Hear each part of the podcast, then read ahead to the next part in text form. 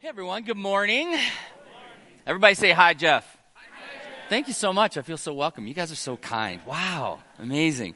Uh, my name's Jeff. I'm the executive director of Phoenix One. Uh, I got to teach here this summer when Scott was on sabbatical. And what we do, what I do, what our organization does is we work with pastors who are really hurting. Um, in fact, the last couple months, uh, we've had to spend some time with some churches, whole churches that are kind of exploding as a result of hurting staff, hurting senior leadership. And so it's so nice to come to a church where you're like, your leadership is doing great I'm telling you, just spending time with Scott, hearing his stories about after sabbatical, I'm just so excited for this local church and for your leadership. And uh, I'm really, really excited to be here with you all today. Um, here's what we're going to do. Jonah 3, if you have your Bibles, we're going to have it on the screen. Here's what I'd like you to do. I'm not going to read it. I'm going to have you read it. I'm going to have you read it, and then I'm going to do a little response thing after that. But what are some observations? What are you seeing as you read through Jonah 3? And then we're going to talk about that a sec. I'm going to give you like three to five minutes to read it. What are some things that you see here in this passage?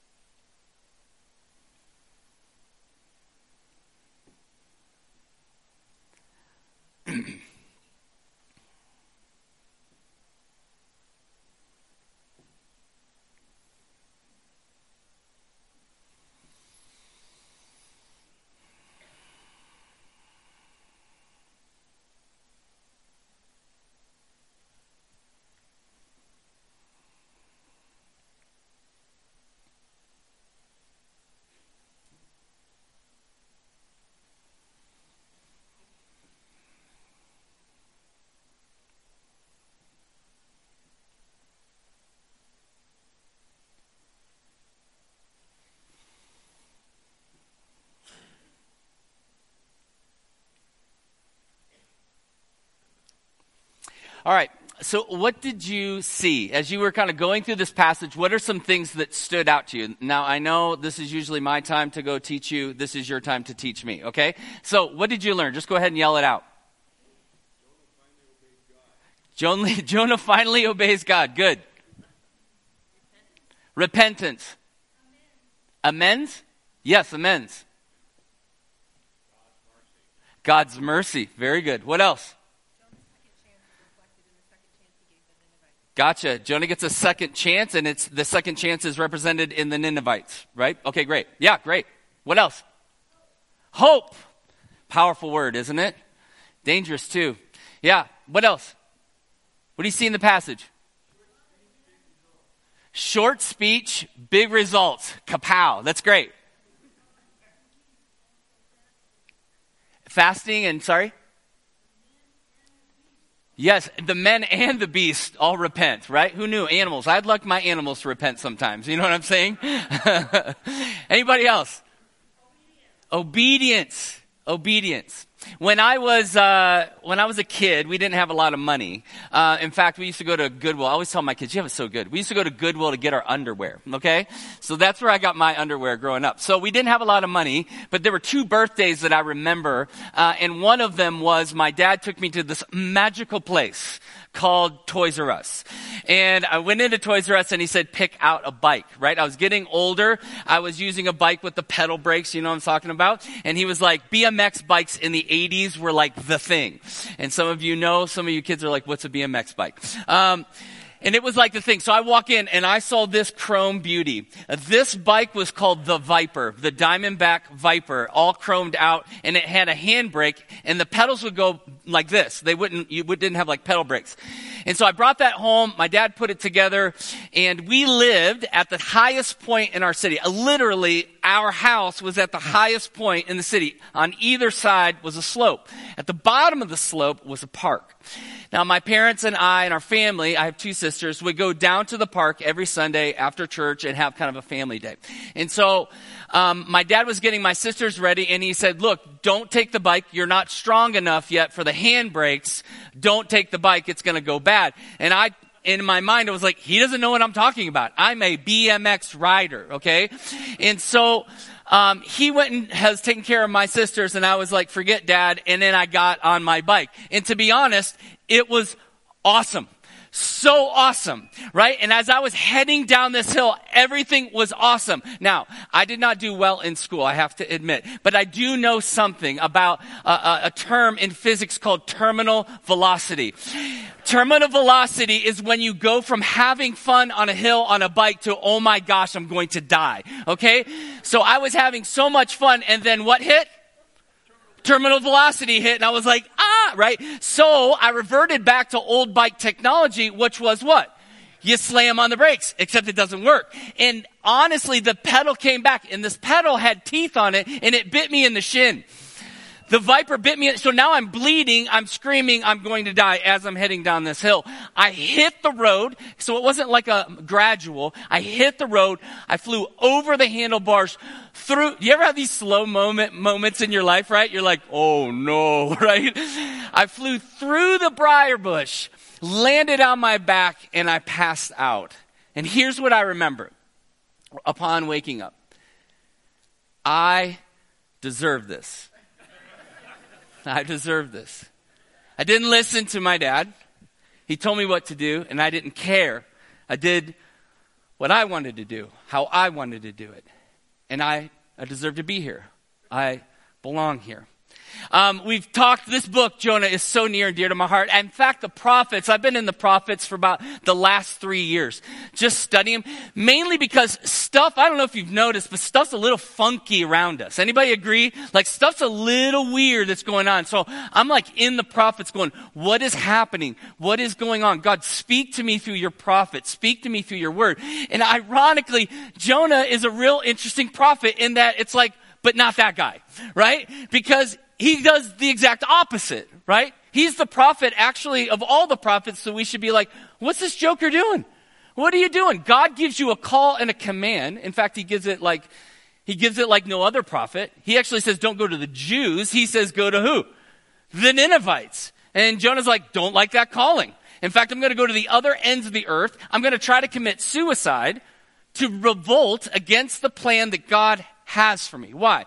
I hate these people. I don't like God's plan. I don't like these people. And so I'm going to do whatever I can to run away from it. Nineveh is the capital of Assyria. It's the largest city at time. Nimrod was the founder, which by the way, isn't that the funniest name for a founder of a city? Nimrod, right? Nimrod was the great grandson of, uh, of, of Noah. And he was in the line of Cain, you know, the guy who murdered his brother. And actually the word Nimrod means rebel. So you have this rebel nation that started. It's 100, got 120,000 people. It's about 60 miles wide. That's when it says it's a great city. Yes, it's big. Great also means great in destruction, great in sin, great in a lot of other ways, as, uh, as, uh, as your pastor pointed out a couple weeks ago. And here's the big thing Jews hated, hated the Assyrians for multiple reasons. But really, these people were terrorists the vilest of the vile. They did not respect humanity. They did not respect God, Yahweh, and they hated them. And so when Jonah gets this call and commission, he's like, I don't know if I want to do this. And so what you find is similar language that God is having with Jonah over the people of Nineveh that he had with Sodom and Gomorrah. As he sends these angels in to give a warning to the city to say, repent, or there will be destruction. That language is really similar. And Jonah's going, no, no, no, no. He's a rebellious servant of God. He's rebellious servant to God's message. God wants to use you and I to do extraordinary things. And as Scott pointed out, oftentimes that's going to run into direct conflict with your comfort, with what you think is right, with what you want to do. So here we have in the very beginning of Jonah's call, uh, Jonah 1, 1 through 2, and it says this. Now the word of the Lord came to Jonah, the son of uh, Amittai, and saying, Arise, go to Nineveh, the great city, and call out against it, for their evil has come up before me. That's chapter 1. Verse 1 and 2. We get into chapter 3, and what do we find again? We're back at that, right? Because now he's, he's rebelled, he's turned the other way, he's fallen into the, the ocean, and then he got what? Rescued by a whale, right? A great fish grabbed him and rescued him. That was rescue, mercy, rescued him. Spits him out on the shore and says, okay, bro, it's time to go. Time to go do what I called you to do. So here's what we find.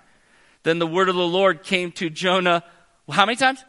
The second time. That's, that's really important for us saying, Arise, go to Nineveh, the great city, and call out against it uh, the message that I tell you. God's mercy in this for Jonah, a second time. And this also tells us something about God. All this whole book really is helping us understand about who we are, who God is. Primarily who God is. And God is somebody, He's going to do what He wants to do, when He wants to do, how He wants to do it, whether we like it or not. Because guess what? I don't know if you know this. We're not God. Right? And Paul's going like, who can understand the mind of God? Who can comprehend his ways? In the midst of him laying out for us the theological framework for everything, Paul's like, I don't know. I don't know why he does the thing he, I'm not God. But God gives him a second try. Why? Because God has a plan, not just for the Ninevites, but he's also got a plan for Jonah.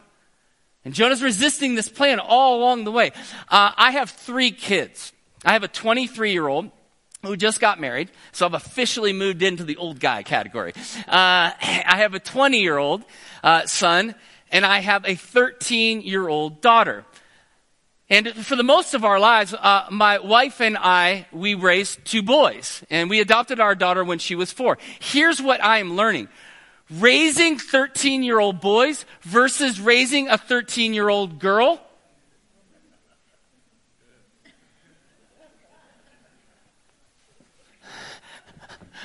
It's so different, right? I don't know what happened, but the, the emotional life of a sweet little 13 year old girl is like, what is happening in our home right now, right? And so her favorite term is I know. I know. I know. Eh, do you have a term that your children use or is used that you can go from just being totally chill to wanting to crash a car into a wall? Or like set your house on fire? That's one of them. I'm like, I am 30, 30 years plus your elder. I have lived three times your life and you know?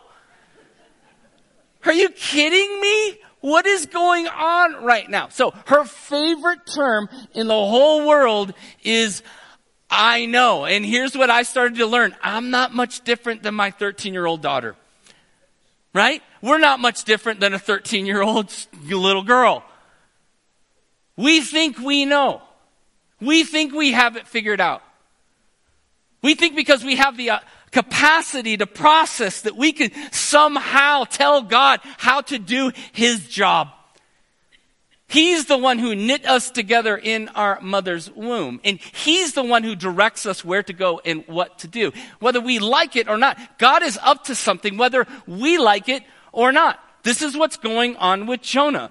God is in the business of challenging what we think, which means this, that you may end up in the belly of a whale and preaching the gospel to a people you hate most. Welcome to being a Christian. Welcome to following the Lord, His sovereignty. God is sovereign. He's all knowing. And He is working and He's invited you into it. And the question is, are you joining Him where He's working? That's what Blackaby says, very famously. Or resisting it based upon your own bias. And we all have bias, don't we? We have bias about people groups. We have bias about God. We have biases. And those biases get into our brain and convince us that we are right. And we make decisions based upon that. And that this book is trying to prophet, this book that God put together through this prophet and through this people is trying to confront that. Literally, it's like stand in front of a mirror. Face what's really going on inside of you, inside of your heart. Proverbs 3 says this Trust the Lord with all your heart Lean not unto your own understanding, right? But in all your ways acknowledge who? Him. And what will he do? He'll direct your paths. Pride is the evilest of all sins, according to C.S. Lewis and according to Scripture.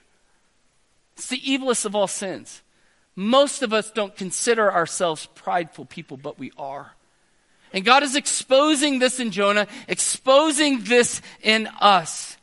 And your story has so much more to do with you than anyone else, which means the boss you have, the spouse you have, the kids you have, the circumstances around you are sovereignly placed there for you. Yes, for the other people, but also for you to learn about you. God wants to teach you about you. And what God is teaching Jonah about Jonah is that he does not like these people and he does not want them saved.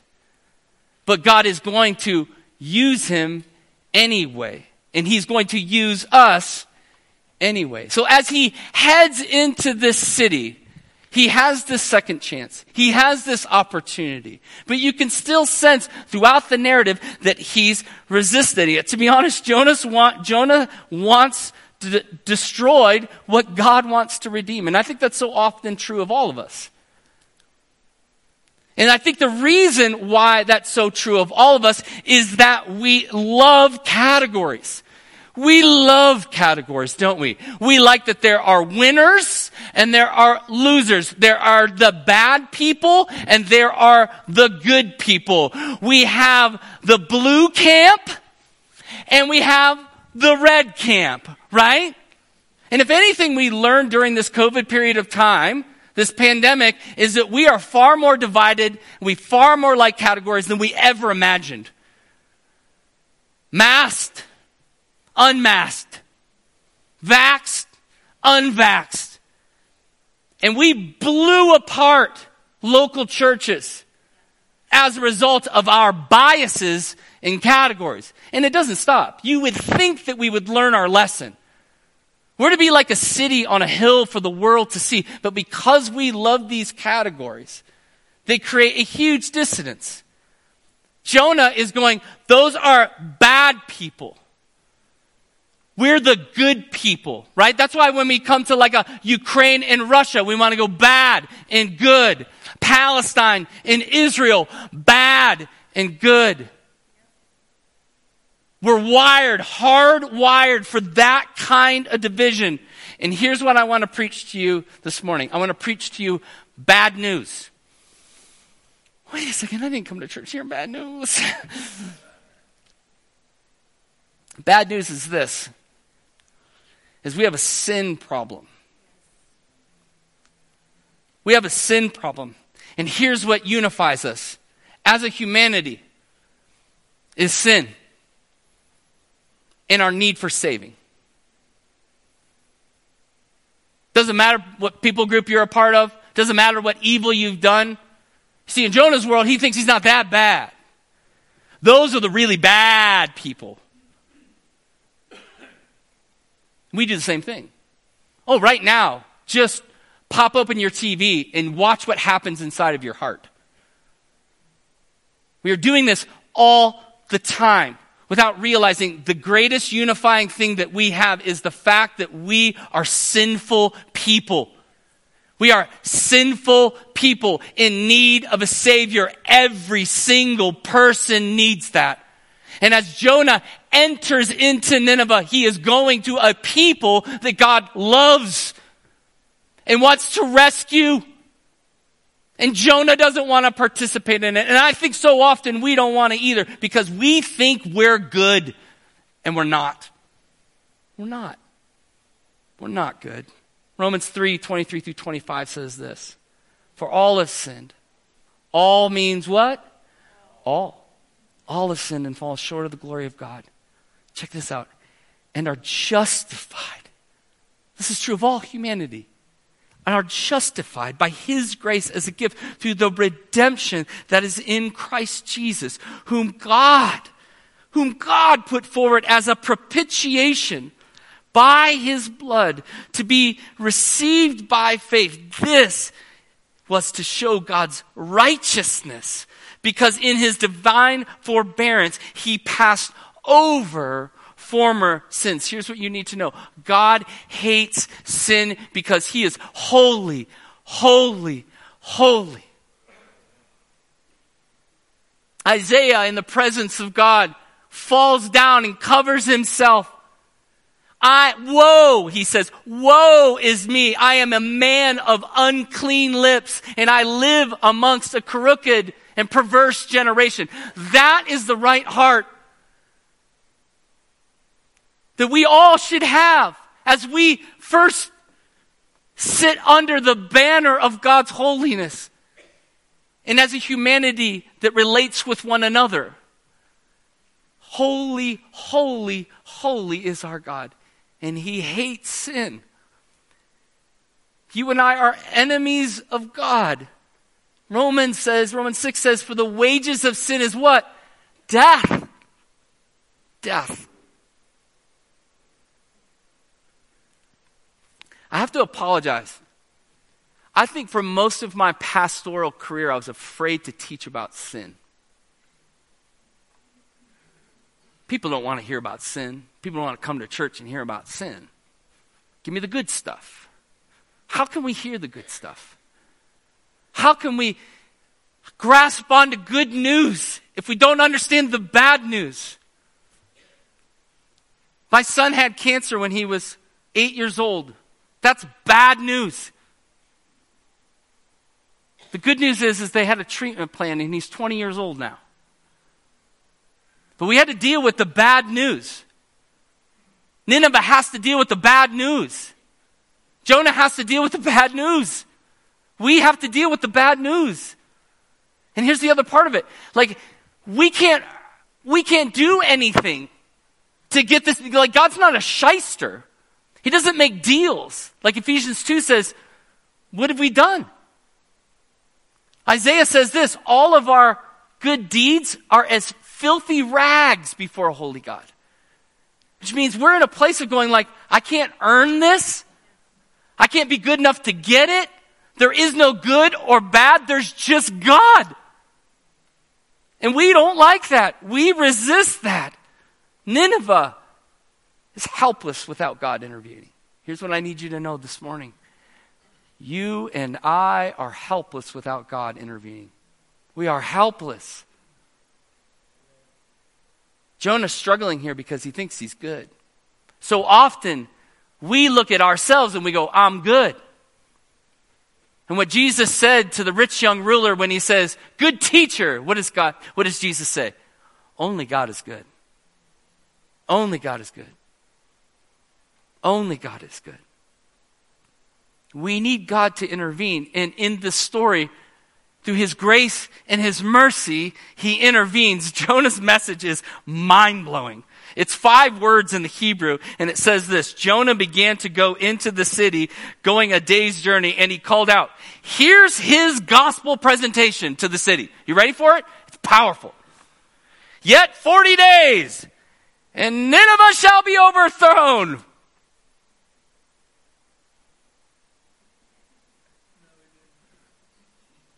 Where's God in the midst of, like, he, where's God? I don't see God anywhere represented in this gospel. Pres- Where's the grace? Where's the mercy? Where's the love? Nope. 40 days. Nineveh will be overthrown. This is the worst gospel presentation of all times. of all time. Which is so interesting to me. Because what I find with believers, they go, well, I'm not evangelist. I'm not good with words. He doesn't need you to be good with words. He just needs you to be obedient. He needs you to go into the city and the spaces and places He called you to and be a light unto the nations for the world to see. He's going to use whatever He wants, however He wants it for His glory. Amen? He wants to use you. Well, I'm an introvert. I don't use many words. I bet you you can do better than that. I bet you you can do better than that. Your hello to somebody might be the greatest gospel presentation in the world. In the hands of a holy God, He can take that hello and transform hearts. We need to stop pushing ourselves down and telling ourselves that we can't do stuff because God's going to use us in spite of ourselves. Amen? It's not about us. Who's it about? It's about God. He wants to use you to do radical things, but like Jonah, we're like, I'll just kind of do my thing. And God's like, I'll take your thing and I'll multiply it. I keep doing it over and over and over. When will you begin to trust that I want to use you for my glory? I want to use you for my kingdom come and my will be done on earth as it is in heaven. You are a powerful, powerful person. Those of you who have confessed Jesus as Lord and Savior of your life, you're powerful. You're not weak. You're not weak. He will use a broken, messed up, disobedient prophet to bring the good news. He will take your words and multiply them.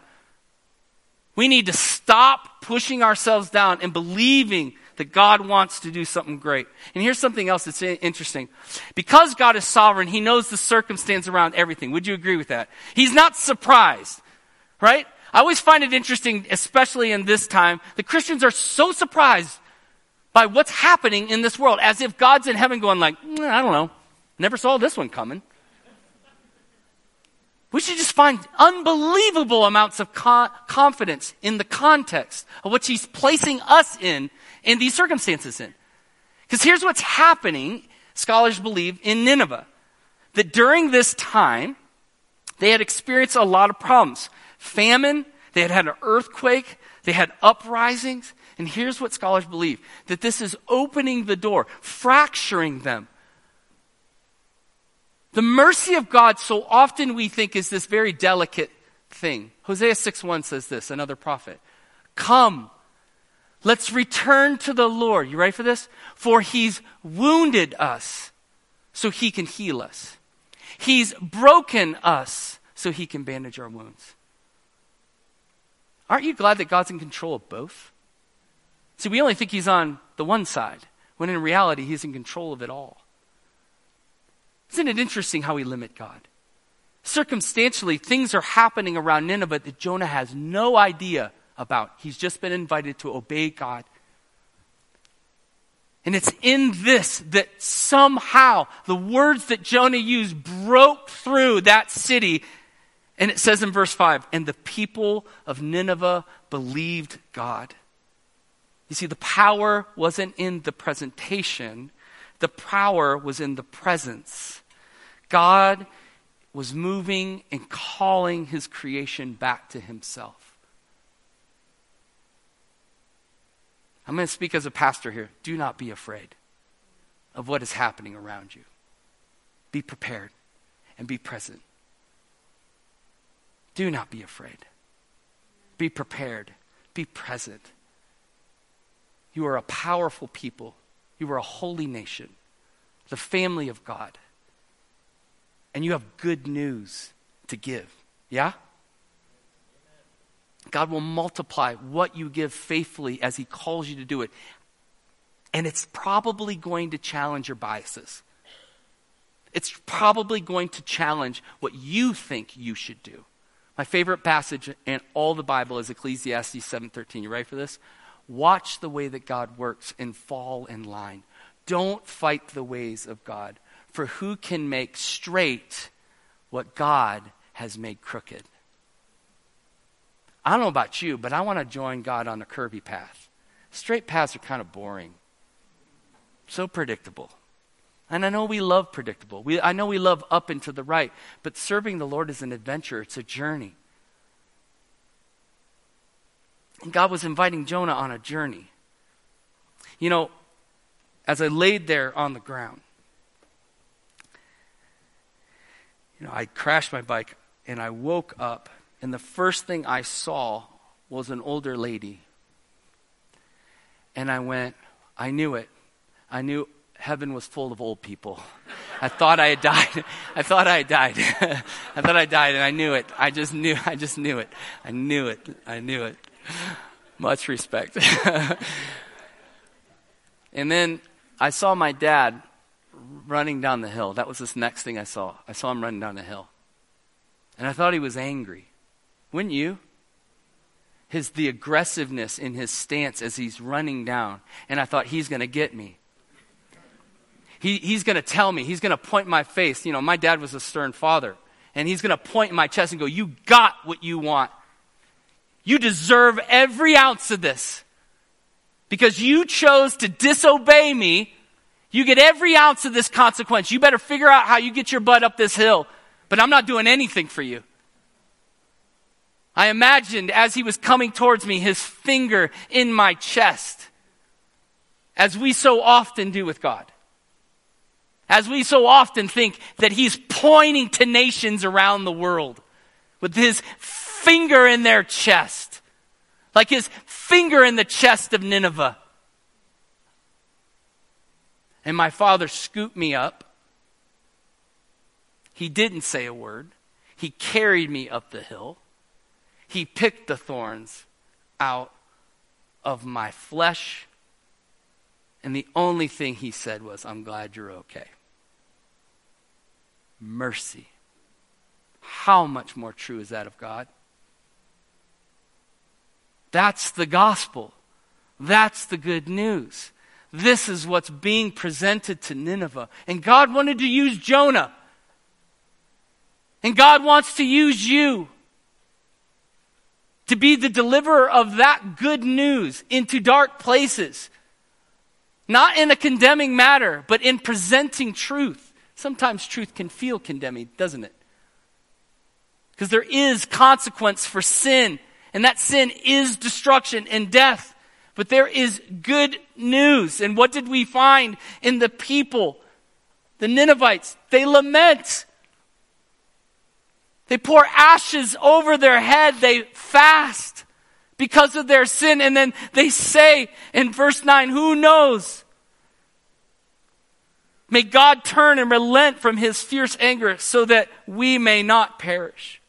And here's what we know from Matthew 12 41. The men of Nineveh will rise up, Jesus is saying this, at the judgment with the generation and condemn it, for they repented at the preaching of Jonah, and behold, something greater than Jonah is here this is Jesus' condemnation to the generation, which says this Jonah had only been with them for 40 days. And Jesus is like, and I've been with you for three and a half years.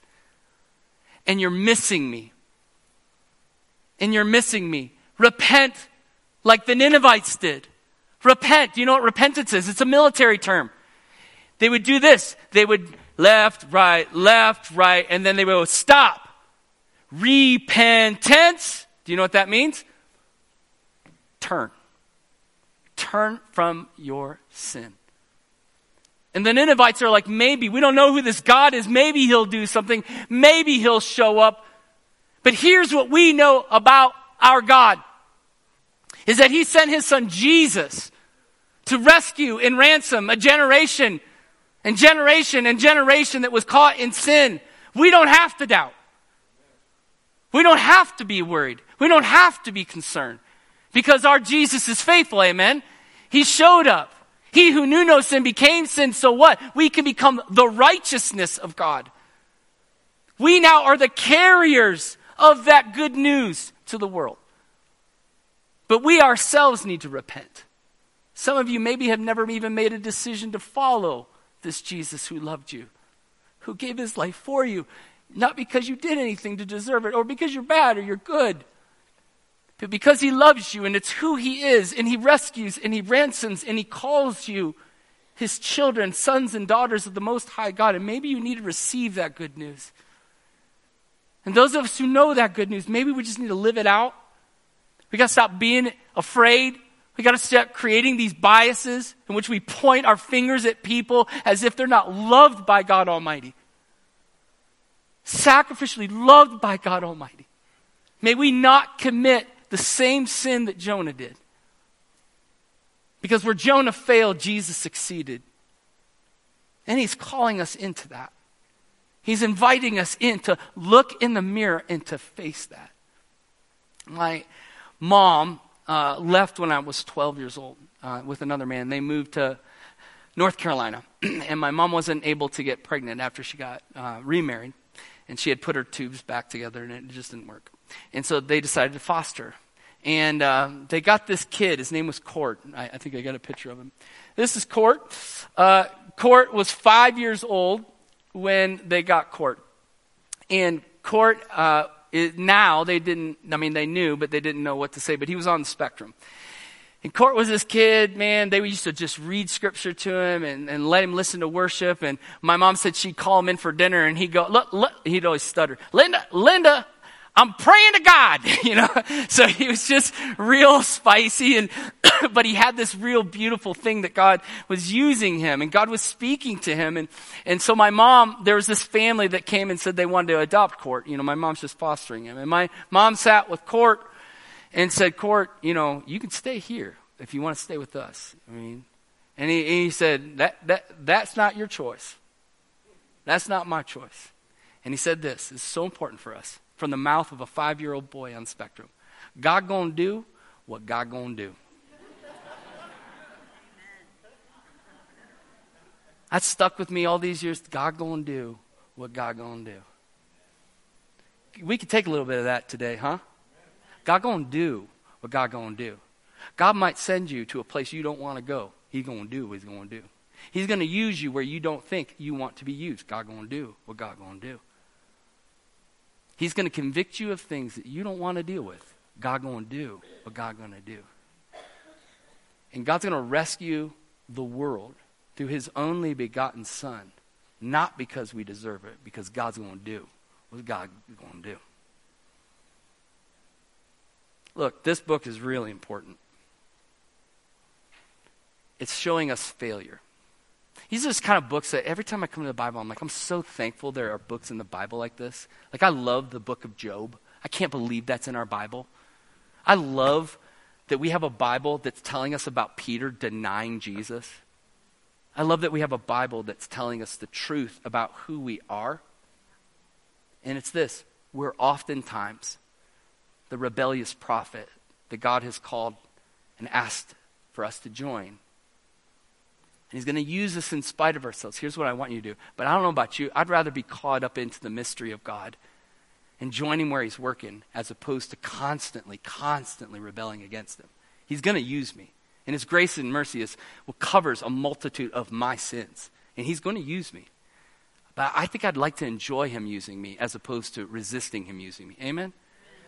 And so may we all learn from this prophet May we all learn to grow and be who God's called us to be for His glory and His honor. There is a world that needs us to be who we say we are the sons and daughters of the Most High God who is in absolute control of everything. Let me pray. God, we love you. We thank you. Thank you that you teach us so well. You teach us so well. And we are so grateful that you cover a multitude of our sins. Would you give us wisdom and discernment? To be a light into the nations, to see people, to care for people that maybe we struggle with. Convict us of these biases that we have that divide us as a humanity that just needs saving. And so we love you, King Jesus. We thank you for your death and your resurrection. And we anticipate a reunion with all of our brothers and sisters in the presence, in your presence forevermore. In the name of the Father, Son, and Spirit. Amen.